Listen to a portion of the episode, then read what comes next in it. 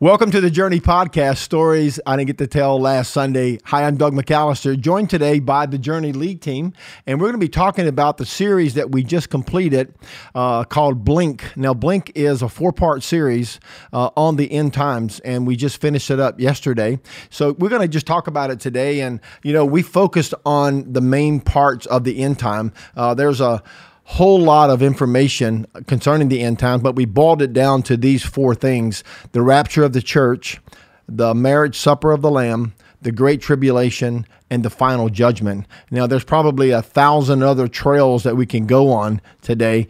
Uh, so, we're going to kind of just talk about our theology, talk about what we agree on, what we know is black and white in the scripture. And sometimes there are, there are gray uh, items that, you know, it's left open for interpretation. So all of us have a whole lot of uh, you know information that we've gained over the years. We've learned in Bible college and uh, on Sunday morning and uh, in our own research. So we're going to talk about that, and we're going to just uh, you know enjoy hanging out together today. So I'm glad you're here. So Pastor Ken is here, Pastor Tanya, and Pastor Al, uh, and we're going to just talk about that. Uh, if you want to see the Blink series, it's all posted on the Journey app, all four parts. If you want to go back and watch it, or if you want to just maybe watch it for the first time, uh, it's available on the app. So let's open it up. You know, uh, Pastor Ken and I went to Bible college in the same decade, which was like what about a hundred, yeah, a hundred years ago. 80s. yeah, way back in the eighties. When did you go to school? What? Eighty five. So you went. I started in '85 too. That's weird because I'm a little older than you. I was I was a slow learner though. I had, to, I had to take some remedial classes to get into Bible college. yeah, pretty much. One? Yeah, pretty much is true. So I started in '85, um, but.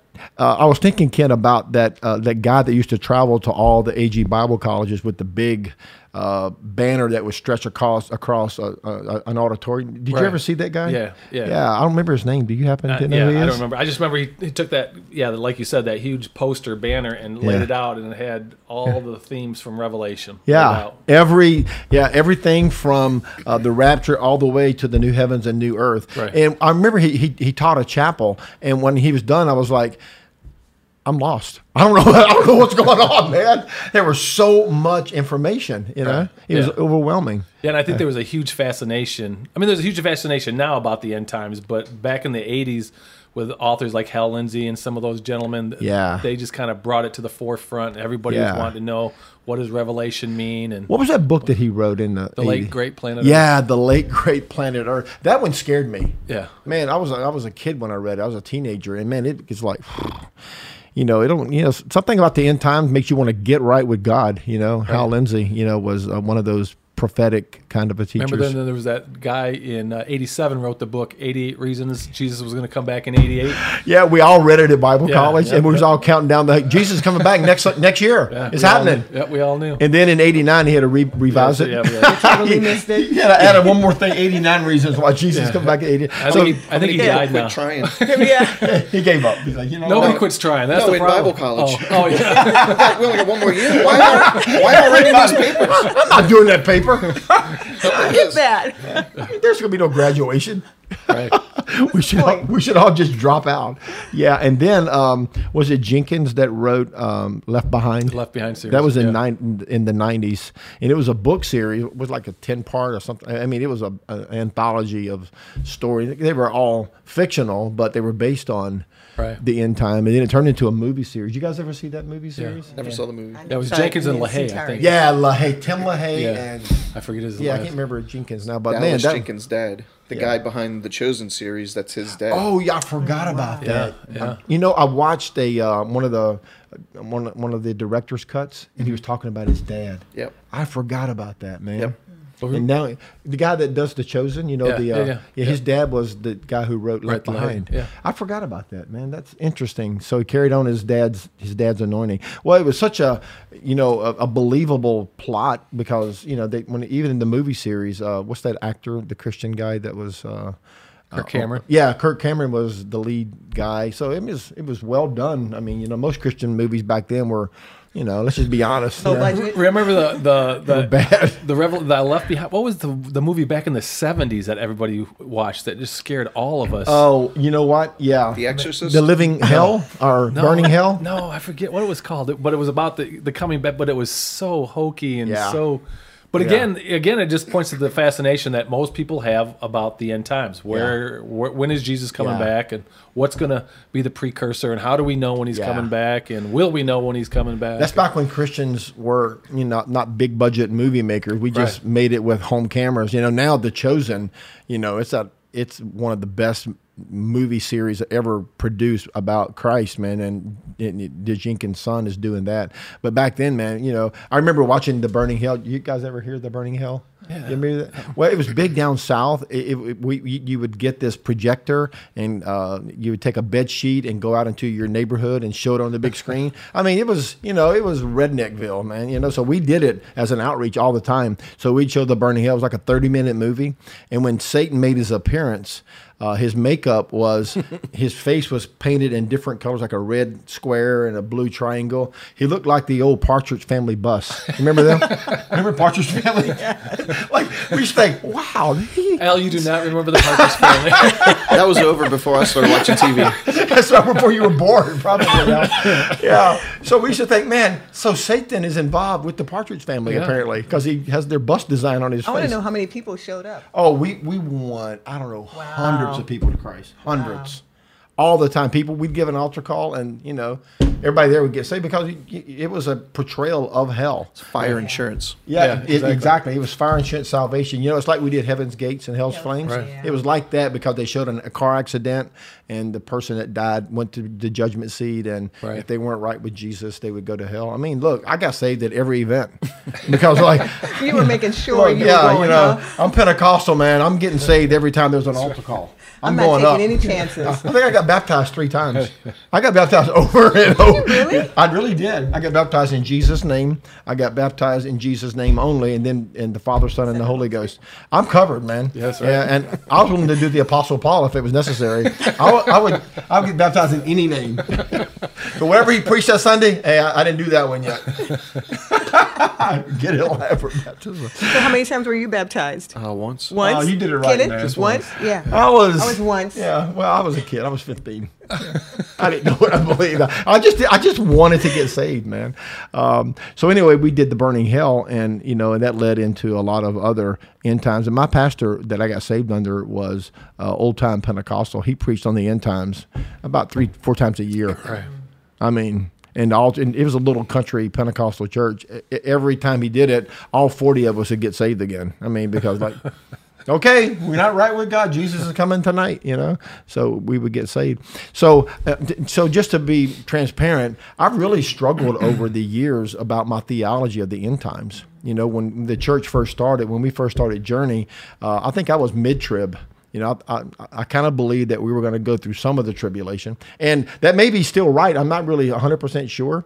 You know, uh, I've leaned a lot on our fellowship. You know, I've read um, a whole lot of papers that the AG has put out about the, you know, the doctrine of the end time. So I kind of lean in on all the smart guys. You know, but really, no one's really certain of every detail. I mean, how do you interpret seven heads and ten horns? I mean, you know, are the great beast that rose out of the sea, or the great whore Babylon, or you know, all of the things that are symbolic, or maybe, um, um, you know, maybe some way uh, a shape of what's going to happen. So, I don't think we can be too dogmatic, don't you think? No, right. Yeah, yeah.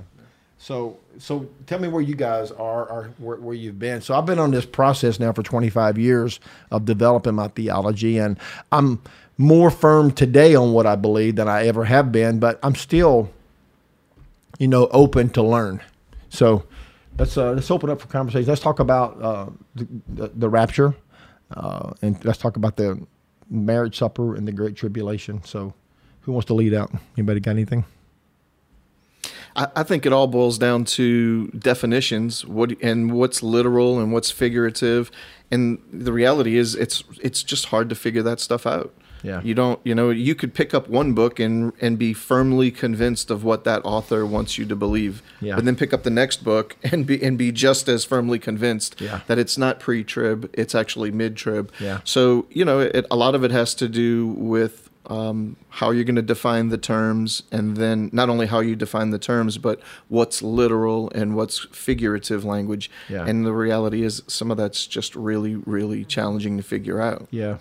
I often wonder why God wrote it figuratively in Revelation because of, of the 22 chapters, probably 18 of them are figurative or at least contain an element of figurative doctrine or prophecy. You know, Daniel was pretty clear. I mean, Daniel spelled out there will be, you know, so many weeks and then, uh, you know, uh, 42 months and the abomination of desolation where the Antichrist, uh, you know, receives worship in the Holy of Holies. Daniel was pretty clear. So uh, when you take Daniel's work and John's work, John's more figurative, and you try to merge the two. And then, of course, there's Jesus talking in Matthew 24, and Paul's, you know, Paul would, would hit it every now and then. You know, he had a verse here and a verse there. First Thessalonians 4, Paul goes a little deeper into the rapture. And I believe that's you know the central doctrine that we can all agree on is that this you know the the rapture of the church is the blessed hope Right. you know and Yeah, I think one of the the issues, uh, one of the points Al made, I it, it struck me because I heard a, um, I, I don't know if it was a teacher. I think it was a teacher back in uh, my Bible college days. Um, David Nichols was the our. Um, I, we took our. Um, uh, um, what's the word? uh, apoc- Yeah, apocalyptic apocalyptic literature. That's a tough so, word. Yeah, so Yeah. we took Daniel and we Yeah. let Revelation, then some of the other verse, uh, passages, Yeah. like you said in First Thessalonians. Right. And one of the things he said was very interesting. It always stuck with me. He says, "We read the Bible and we try to explain it, but we explain it with the definition, our definition of the words that we're reading." Yeah. He says God gets to give each word the definition. It's Yeah. His word, and sometimes I think we miss out, Yeah. or we forget that. Oh yeah, God defines Yeah. what He means by Yeah. His word.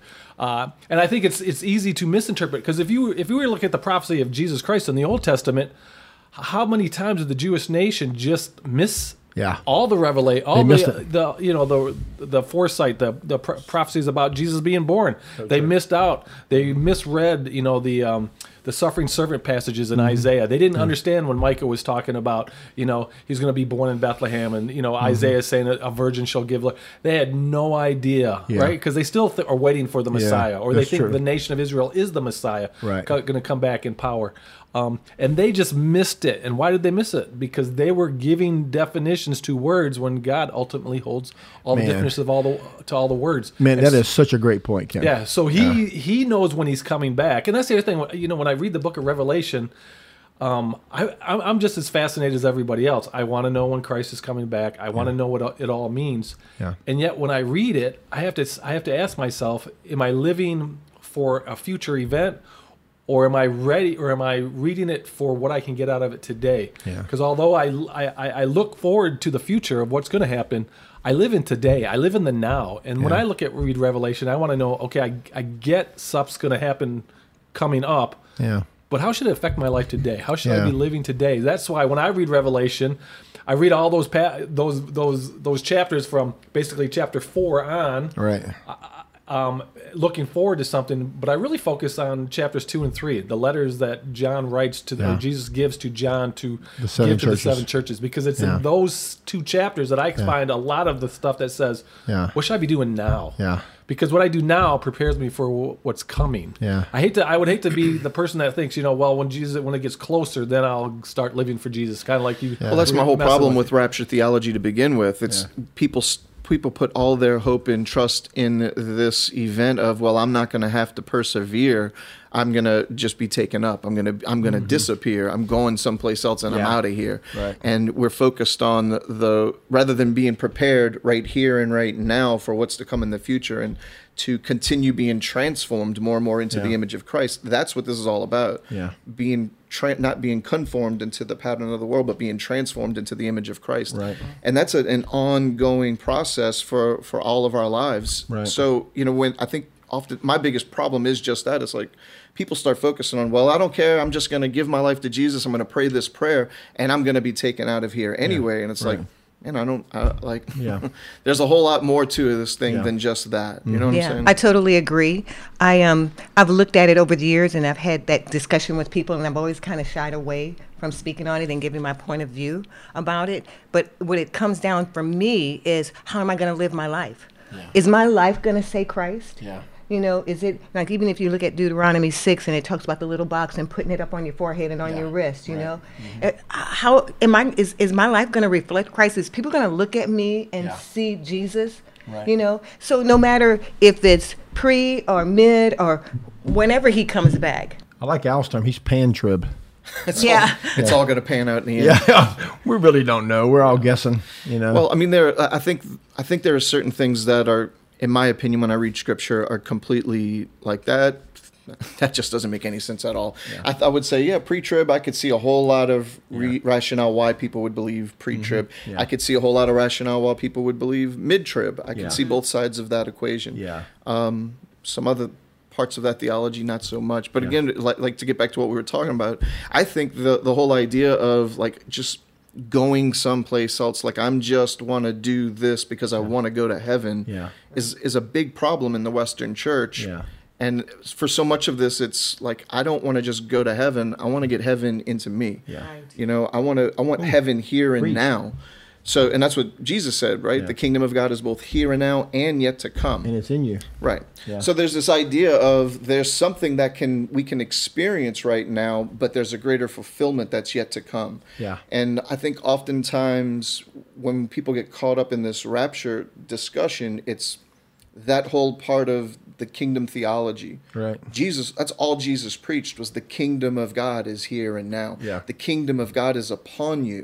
So over and over again, Jesus preached the kingdom of God is here. Yeah. Yet rapture, this end times discussion and rapture theology, and a lot of the books that you guys mentioned are, Mm-hmm. are, are part of the reason why some of that exists in our current Yeah, culture. It is. And I think it was written with good intentions, but there may have been some unexpected Right. Influence that came out of it, you know. And like you said, the Western church primarily, Right. because most of the world doesn't live in the freedom we live in. Right.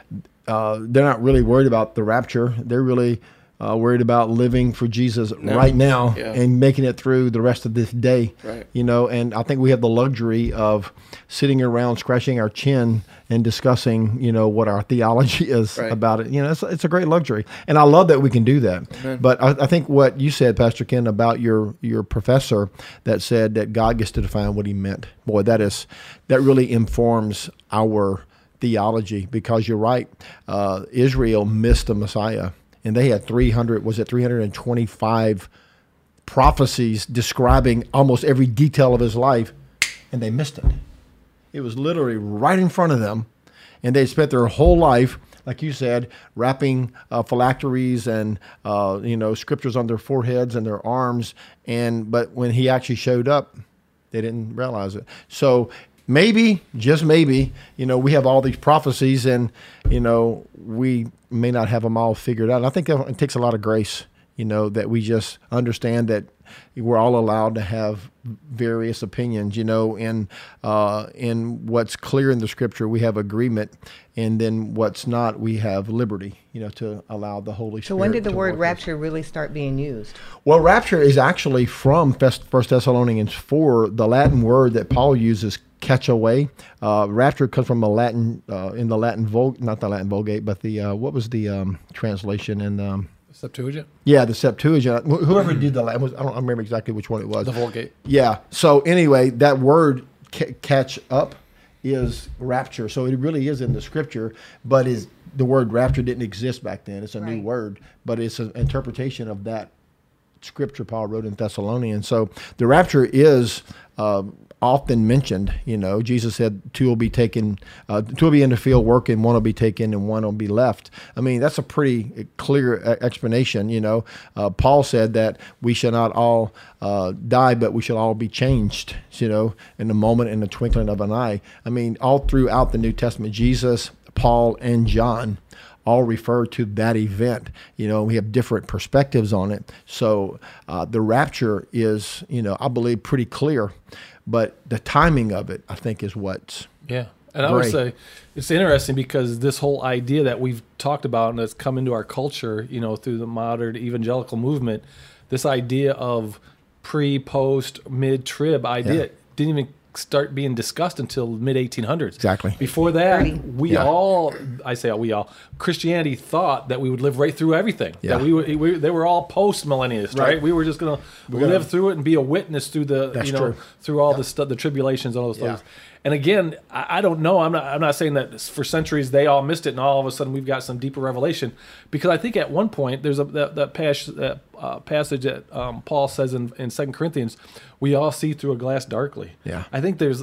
I think by design and by the nature, again, God defines the words, but God also gets to hide things that He wants to hide, and they stay Yeah. hidden for Yeah. His reasons. Yeah. And doesn't matter how smart we are, for God, you know, we, we all see through a veil, and sometimes our hearts are veiled. Remember that even Paul said that Mm-hmm. Moses. about the yeah, but Yeah. Paul said that about um, the scriptures for the Jews. He said Right. their their eyes are still there's a veil still over their um, understanding because they will not come to Christ. Mm-hmm. Right. And so I think maybe there's a little bit of a veil over us There is. that we just don't know because uh, not not because God's being mean, but God's saying I'm holding this for myself. Yeah. Um. And, and I, Or maybe it's just that we're supposed to be constantly coming before Him and Right. searching Him and Yeah. getting Yeah. in His presence too. It would probably be our pride to make us think that we have it all figured out. exactly. yeah. We probably don't. No, no. You know, but he could come at any moment. That's why Jesus said uh, that you should be prepared. You know, was it the parable of the ten virgins? You know, Right. you, you know, Have your oil. have your oil trimmed, have your lamp trimmed, and your oil prepared.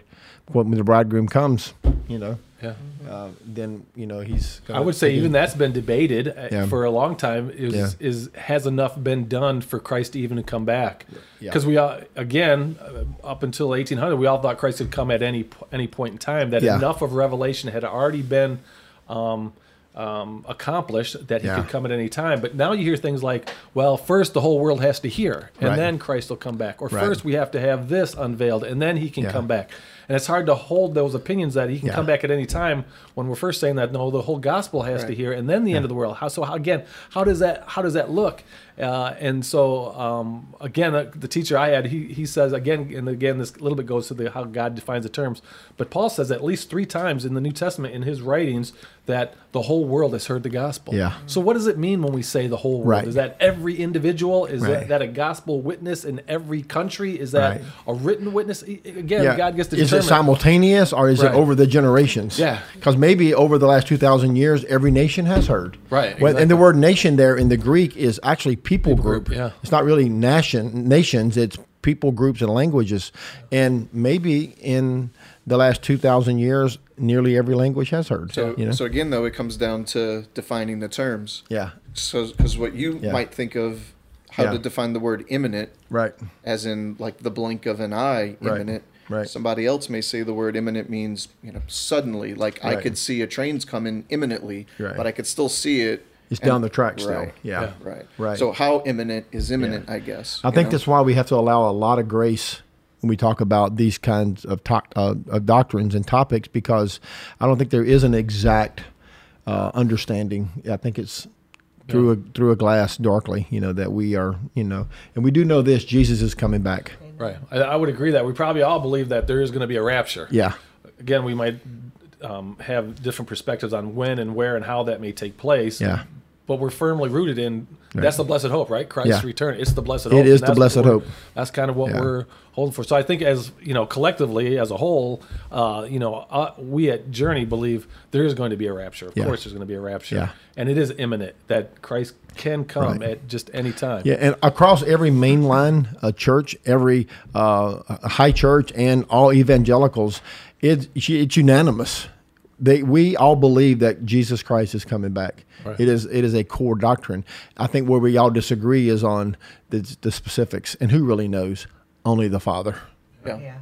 That's what Jesus That's right, said. that's. Not even me. He said, only my Father knows. So if God didn't tell Jesus, I'm, I don't think he's telling Doesn't me. tell us. Yeah. Yeah. So we all just need to be ready, which leads us into the Great Tribulation. So, uh, no, that leads us next into the marriage supper of the Lamb. So when Jesus takes the church uh, into heaven, then the marriage supper of the Lamb. And there's not a really a timeline spelled out in Revelation or in, uh, in, you know, in Paul's teaching, but we do know that sometimes after the rapture, we will we will be at the marriage supper of the Lamb, which is you know a beautiful story. It, Jesus told uh, the parable of the, the ten virgins in Matthew 25, which was based on uh, you know first century Jewish culture that when there was a wedding, and you, you guys all know this, uh, but when there was a wedding, there were three parts of a Jewish wedding. There was uh, there was the engagement, which lasted. Um, uh, about a year, or the betrothal, I forget exactly what term they use. About a year, they would be uh, connected uh, and preparing to get married. And I think that's where we are as a church. We're in the, we are betrothed to Christ, as Paul said. That you know, I have uh, you know, labored till Christ be formed in you, so that we are, you know, and then in Ephesians, that uh, the love between a man and a woman is a picture of Christ in the church. There's a lot of symbolism in there that we know that plays to the marriage supper of the Lamb. After that first year or so of waiting for the bride uh, groom to come, the bride would then. Uh, um, prepare herself and her wedding party, which is the ten virgins, uh, and when the bridegroom would come, he would literally make a parade down the street to her house with all of the groomsmen, and they would, uh, at that time, they they would um, consummate the marriage. You know, and it's got to be a little awkward in our culture, you know, to know that your family's outside in the ballroom while you're consummating the marriage. You know, that's a little. I'm not sure if I could live up to that. You know, like dad's out there pouring punch, and uh, I don't know, man. It's like it wouldn't work in Western culture very well. It's like, yeah, could you guys just leave the house maybe for a couple of hours? a lot of pressure. Yeah, no, I can't do this, man. I'm locked up. yeah, so they would they would consummate, and then after the third part of the wedding was the feast, which would last ten to fourteen days they would just celebrate the marriage. All the family would come from all over and they would celebrate, you know. So that third part, you know, the betrothal, the consummation, and then the marriage supper, that's the whole uh, typology of the marriage supper of the Lamb. It's the final part of Christ receiving the bride, you know, and that really kind of overwhelms me, man. Just the holiness of that Jesus is taking a bride, you know, and that I'm going to be one of the cells in her body, you know, the theology there, you know, uh, I, I, can't really explain it. It's just it's mystical, it's beautiful, it's holy, it's sacred, but it's you know spelled out pretty clearly Christ and the church, you know, and that is the marriage supper I'm talking about, you know. Um, Audio Adrenaline wrote a great song about it back in the 90s. Remember uh, Big House? Yeah. It was a great big house with lots and lots of room. Right. You know, a uh, great big table with lots and lots of food, a uh, great big yard where we can play football. That's the one line I think doesn't have any scriptural ground to stand on. But hey, I, I get the idea. I don't know. Maybe they'll let Michigan play. Let's hope not. Tom Brady. Maybe Tom Brady get to start in the in, in the backyard at Jesus' house. Uh, but that to me is is the beauty of it. You know, is that there's going to be a marriage. How long does it last? Does it last all 42 months? I don't know. John didn't say, neither did Paul, neither did Jesus. It may be a, it may be a moment. It may be, you know, the whole tribulation. Uh, you know. So, you guys have any thoughts about the marriage supper or the, or that whole thing? Well, I think there's a lot of imagery there, and and again, it's hard to nail down what is literal and what is figurative, in my yeah. opinion. Yeah. So for me, you know, we talk. You you spent a, a, a, fair amount of time talking about us being the bride of Christ, right? But I could spend as much time talking about us being in Christ, right? And I think that you know Paul often used that language that we are in Christ. Our lives are now hidden in Christ. Yeah. That He is the head of the body, and we right. uh, we all have different forms and functions. Which goes back to the married couple exactly. becoming one. That's what I was going to say. Yeah, I, I'm not, well, no, no, I was up to the end. No, you're 100 yeah. percent right. So, yeah. but the two do become one. Yeah. So there's so much that's figurative there, and um, and I think it's it's used specifically to get us thinking. I I, I think it's meant to get us. Um, you know, out of our comfort zone, so to speak, yeah. and uh, and to think about how we're living and acting right now, not necessarily as to what's going to happen in the future. Yeah, and that whole concept just really just blows my mind that God, the eternal creator of the universe, is going to let me and you be part of His eternal existence in futures to come. I don't know. It's just overwhelming, man. You know, it's just, you know, it's it, I can't I can't well, he, words to he it. call, that's why over and over it is it is mind-boggling. Over and over again, we see that we're called children of God, sons of God, Mm-hmm. and that's very literal. That's language that's meant to, I think, to Yeah. be thought of as as literal, not just figurative. Yeah. That there comes a point in time Yeah. when we will rule and reign supreme over angels Right. as God's children. Right. There's a whole nother. Like and there'll be a new heaven and a new earth. Right. So there'll be a new universe with planets and solar systems and I don't know what it will, what it'll be immortal and it'll be eternal. It won't be just like this one because it'll be new and it'll be permanent.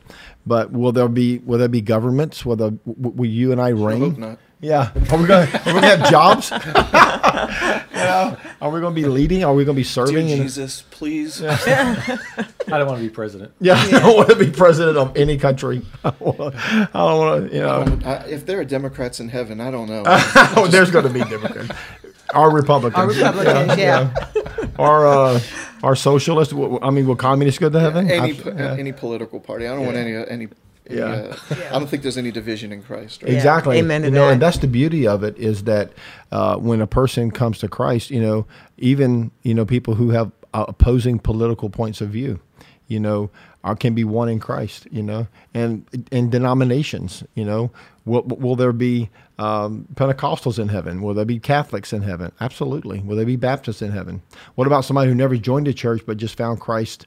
Uh, you know, through um, a personal witness. You know. Right. deathbed. Yeah, or on their deathbed. You know, I think that's you know the, th- that's the grace of God. You know that he his point his plan is always to redeem us. His plan is always always to redeem us you know so while this marriage supper of the lamb is going on whether it's seven days or 42 months uh, then on the earth there's the great tribulation now uh, again in 1979 when i first heard the end time message my pastor knew who the antichrist was going to be turns out he was wrong because now that guy's dead so it wasn't the antichrist but he did name him he said this is who i think it is and he had good reason you know it He was acted like he was, huh? yeah, well, I mean, it, he had sound reasoning. You know, this guy was from the right place. He had the right knowledge. He had the right power. Unfortunately, he died before he became the Antichrist. So he missed. He missed it. You know. So I think we all we get in dangerous places when we start naming people or even places. We can get, or we Yeah. can, we can guess. You know. Yeah, I think I, I- you know uh, John talks about in his letters. There's a spirit of Antichrist. So I Yeah. think there's always this idea. And what is the spirit of Antichrist? It's anything that would reject Christ, right? Yeah. Anything that would reject Yeah. Him, uh, who He is, and what He came to do. All those types of things. So I think there's a spirit that kind of is always present among all generations. Yeah. And I think there's people that could potentially be that personification. Yeah. Could be that living antichrist. But again, although God has that person ready at all times, or I Right. said that person is ready all the time, um, until God says it's time, Yeah. that person doesn't really step forward. And I think that's exactly right. This, it's the spirit of Antichrist, which John said is already at work Right. now. But I, I did notice when I was doing my preparation for the series that when God cast uh, the beast and the false prophet into the lake of fire, he didn't cast the Antichrist into the lake of fire because I believe that spirit of the Antichrist is the devil himself who is going to, um, you know, um, pose in some person's life as the Antichrist because later on Satan is cast into the lake of fire. Now that's just my reading of that scripture. The the, the beast was named, the false prophet was named, and Satan, all three were cast into the lake of fire. So I think you're right. I think the spirit of Antichrist, you know, is what's driving the driving force is the spirit of darkness, you know, that that's driving and it's already at work. You know, it's always it's always about dividing, it's always about uh, opposing the gospel and opposing opposing Christ, you know. So uh, I don't know how long exactly that that's going to happen. I don't know who the person is. I don't know exactly when it's going to be. It may be starting tomorrow. It may be a hundred years from now. You know, all I know is, you know, it's very clearly spelled out. There will be a period that Jesus said will be a, the the great tribulation that the earth has never seen before, nor will ever see again. That's a pretty specific description, you know. And then we have other of, of the patriarchs, the the apostles, and the prophets who wrote, you know, the timeline. Forty two months. It, it's mentioned in Daniel and in Revelation. You know, uh, in Daniel he called it a time, times, and a half of a time, which was I think a Babylonian reference to three and a half years. You know, in John, and who lived in uh, in a Roman world, you know, he said uh, be, it'll be 40, 42 months and then three and a half years. So that it's kind of repeated over and over, you know, that, that time frame. So, you know, that seems to be the, the length of the Great Tribulation. But again, it's just our understanding of what God's saying. Even that may be, you know, Right. up for discussion. But I would say this about the tribulation, kind of like uh, Pastor Al said, you know, there he can see a strong reason why it could be um, pre-trib, the the rapture, and or mid-trib. Um, nobody wants to nobody wants to believe post-trib. Nobody wants to be here for that Yeah. time. I, I mean, when you read Really. Revelation and Yeah. the seals are unlocked and the trumpets are, you're like, yeah, Yeah. I don't want any part of. Yeah, the blood flows up to the bridle of the horse. Yeah, man. None of us want to be a part of that. Yeah. Um, even though the church for centuries thought we would be part of Right. it. So um, I, I I think whatever that great tribulation entails, and again, you know, you start reading chapters four and five and six and seven, you know, as you get Yeah. into Revelation, um, it starts to unfold what it's all going to look like. Yeah. And it just all looks very Yeah. unpleasant Yeah, for the world. To go back to what you said earlier, it's interesting that Jesus started out the revelation to John by writing a letter to seven churches, and they were all in Asia Minor. And John was the pastor of one of them. He was pastoring Ephesus when the letter was written to him, and then the other six that were all in Asia Minor, you know. And he wrote those specific letters, and that wasn't by accident. You know, those first three, or is it four chapters? Yeah, yeah, it's chapters two and three. Yeah, chapters two and three are, are letters to the church, you know, uh, and it, it, I don't think it's separate from the rest of the prophecy. I think it leads into the prophecy. This is what, you know, like um, one of the churches, he said, You've left your first love. Yeah, Ephesus. Yeah, Ephesus, you left your first love. In Laodicea, the seventh church, he said, You're neither hot nor cold.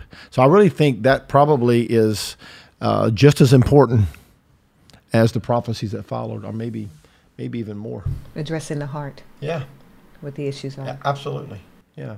So the Great Tribulation happens, the mark of the beast, you know. Uh, I think he's going to be probably European or Middle Eastern from what I read in the scripture. He'll rise out of the Roman Empire, which, you know, the, the remnants of the Roman Empire is still there.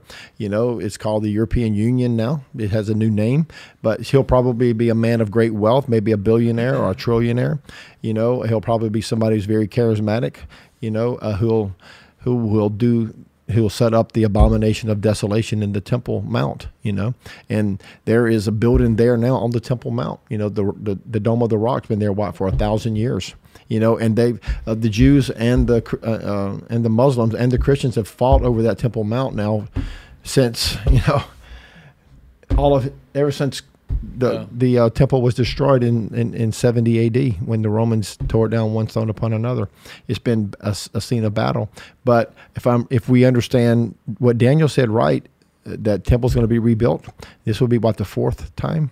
How many times has the temple been built already?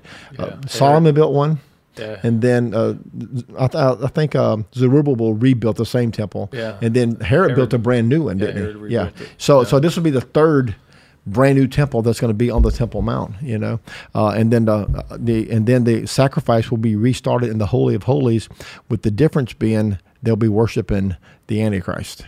You know, that's the abomination of desolation.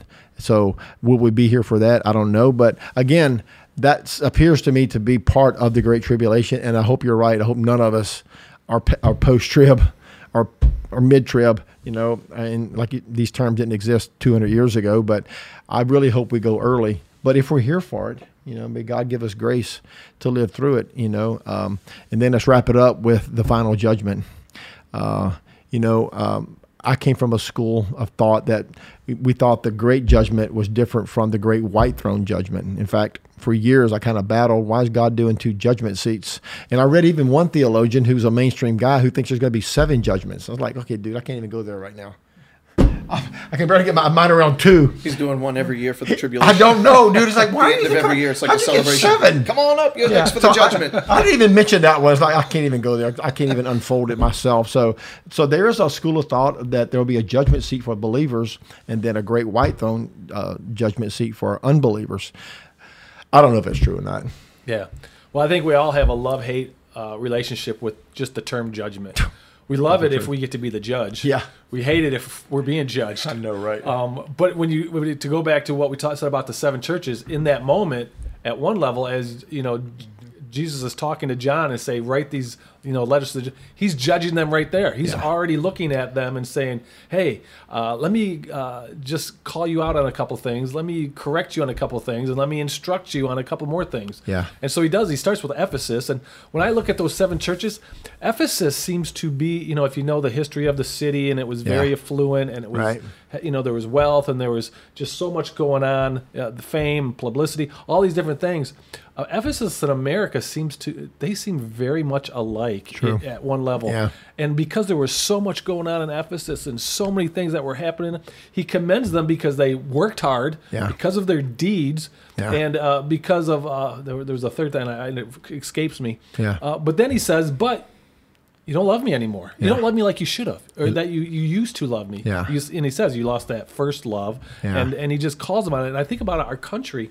How, how many times do we get so involved in everything that's going around us? Yeah. we're still doing things. Yeah. We're still working hard. You know, I you know I think about all, all the pastors over the last oh month, uh, month or so in all these different churches in Louisiana. We're all working hard. You know, Yeah. we're all trying to rebuild. We're all trying to help Yeah. our sister churches that are really struggling. So we're doing good deeds. We're working hard. Yeah. But how many times does that actually take us away from those intimate moments? Yeah. With with Christ. Yeah. Where we just fall away, and, and not. I, I, it's so not true. like.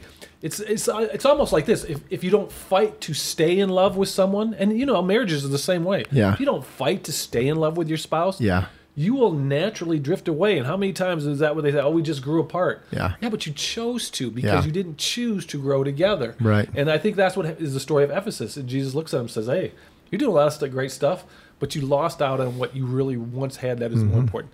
You just lost your first love. Mm-hmm. Go And back to your first love. So he judges them, and then he judges, you know, Thyatira. Just you, you know, you go down the list of all the different churches that he judges, Yeah. and he ends with Laodicea. Yeah. But he's judging them, and, and I think about, you know, and a lot of Christians don't like that idea that you know they don't want us to judge each other. Although Right. Paul says, "What are you doing? You, know, you you can't make simple judgments within the midst of the church." You're Oh going to judge angels. Yeah, yeah Right, exactly. Right. Yeah. Um, so we don't really like that word sometimes, but that word's not a scary word if you see it in the right context. Yeah. If you see that God's heart for you is to uh, is is pure love, pure motivation to get you to the place where He's created you to be, and He'll do everything in His ability to help you to get there. You just got to stay on task, stay stay given to loving Christ, Yeah. and you know doing what He's called us to do.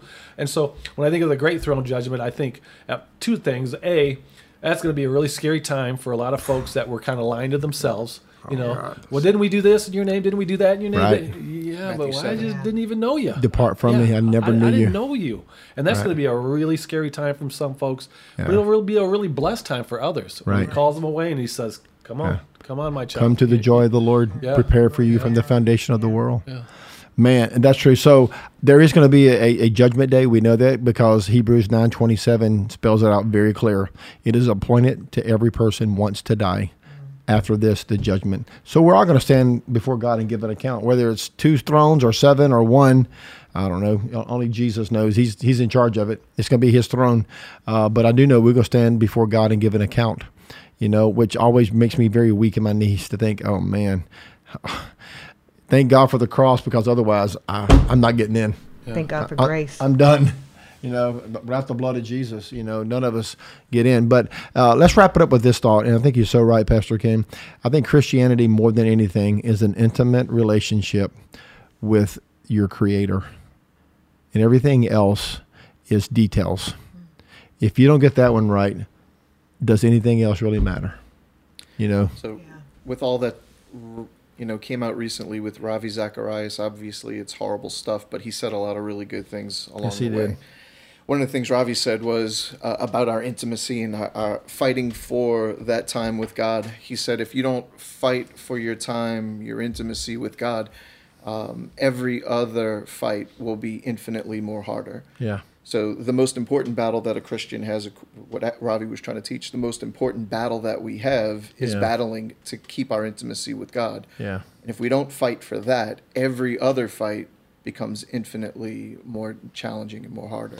Yeah, that is so true. And I think as, as we're wrapping it up today, so uh, let's kind of end on this thought. it is all about our intimacy with Jesus, our own our own uh, worship and prayer time, our own devotion to the Word, our own our own commitment to our local church, and our own commitment to our family and to doing life with other believers. All those things, I think, are uh, what God's looking for. That is the intimacy that we're all called to. You know that that's our first love, and then all of our good works are born out of that experience. You know where we know that God loves us, so that's why we love Him and and and other people. So I think one of the encouragements that you, you get from that first letter to the Ephesians is because there may be people that are saying, you know, I, I kind of lost that for, you know, what yeah. do I do? How do I get back to right. that first That's love? True. And. Paul tells them exactly, here's what you do. Yeah. You, and when he says, here's what you do, it opposes itself to another idea that people have. I just don't feel God anymore. I don't yeah. feel like I'm connected. I don't feel that love. Yeah. But Paul, or but John, when he speaks to the church, uh, through as Jesus tells him to, he says, do the first things. Yeah. And you think about what we did when we first came to Christ. Yeah. You you know you read the Word. Some people yeah. for the very first time in their lives picked up picked up that right. Bible, started right. to read it. Other right. people worshiping, yeah. right? And then yeah. and then of course prayer. So you think of those three things of reading the Word, worshiping every single day, and praying to God every single day if you will do those things, yeah. I think two things happen. A, I think that intimacy starts to reconnect with God or starts to be reformed with Christ. Yeah. But also then the feelings come. Yeah. Because it's almost like you have to do it first. Yeah. To then get the feelings later. Yeah. That so many people in our culture, we would just want the feelings now. Make me feel something now, and then I'll do something. Yeah. Where John was saying, no, no, no.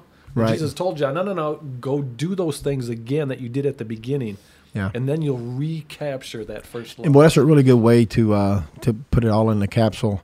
You know, uh, feelings follow choices. You know, you make good choices to love Jesus, to love His church, to love your spouse, to love your kids. Your feelings catch up with that. You know, you may not feel it when you're doing it. You know, I don't know. I, every time I open the Bible, sometimes it's like I, I got to get through the first ten minutes because you know I, I, really got other things to do. But once I get into it, man, the feelings catch up with it. You know, or or, work, or going to church on Sunday morning. You know, yeah, can you go to heaven and not go to church?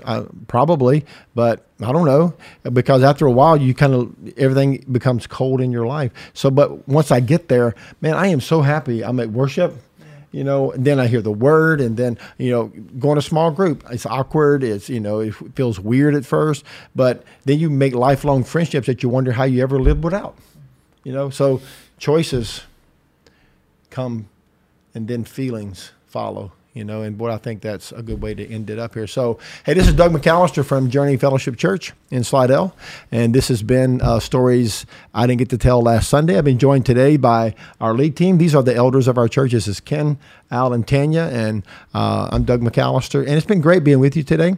We hope that you have uh, enjoyed our conversation and maybe learned a little bit, and hope we kind of, uh, uh, in, in, you know, inspired you to do some some of your own research. Uh, the series is called Blink. Uh, all four parts of Blink is posted on the Journey app. Uh, if you want to go back and watch it, uh, it's all there. Uh, if you're living somewhere on the North Shore and you're looking for a church, come visit us at Journey Fellowship Church. Uh, we're in Slidell, Louisiana, right on Pontchartrain across from the new Walmart.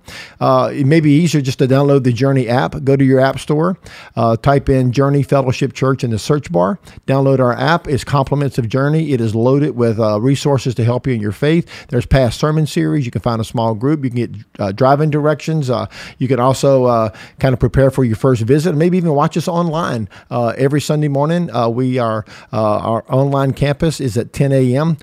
you can join us online and check us out first before you come.